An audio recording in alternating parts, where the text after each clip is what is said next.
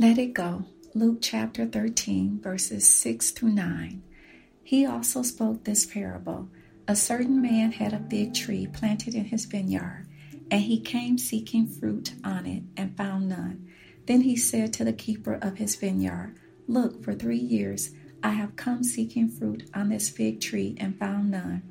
Cut it down. Why does it use up the ground? But he answered and said to him, Sir, let it alone this year also until I dig around it and fertilize it. And if it bears fruit, well. But if not, after that, you can cut it down. When we've done all that we know to express our concerns about the unfair things that happen to us, sometimes we will not always get the victory. Even though we may have the evidence or proof to prove our innocence or claim in a matter, and still the truth is not enough to vindicate our cause. It can be very devastating to have endured a trial of some sort that has damaged our spirits, wiped the smile off our faces, taken the joy out of us for living, and to see the injustice happening every day in the news is horrendous.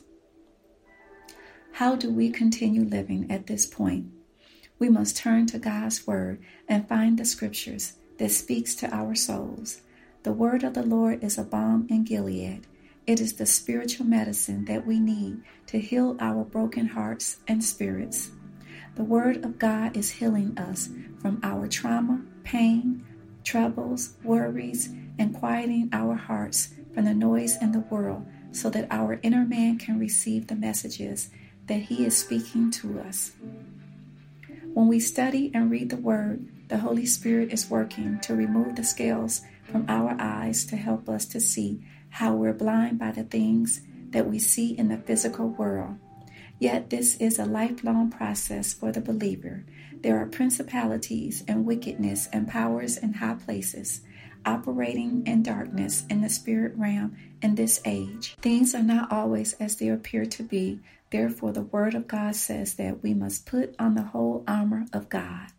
Many of us have no clear understanding of what it really means to put on the whole armor of God. First, we must understand that the battles, attacks, and strongholds we're having are spiritual, and certain disagreements leading to violence with people is not the real battle. They are only the vessels being used by these spiritual hosts of wickedness who are against God. Before we can engage in the fight, we must understand who we're fighting and why we're being targeted. The armor is the word of the Lord. It is not any man made artillery or physical weapon. The word teaches us about truth, what is considered truth in the kingdom of God, and it is certainly reliable when God stamps it as so. We are to seek his righteousness because it is a requirement for being a citizen in his kingdom, for right living that pleases the Lord.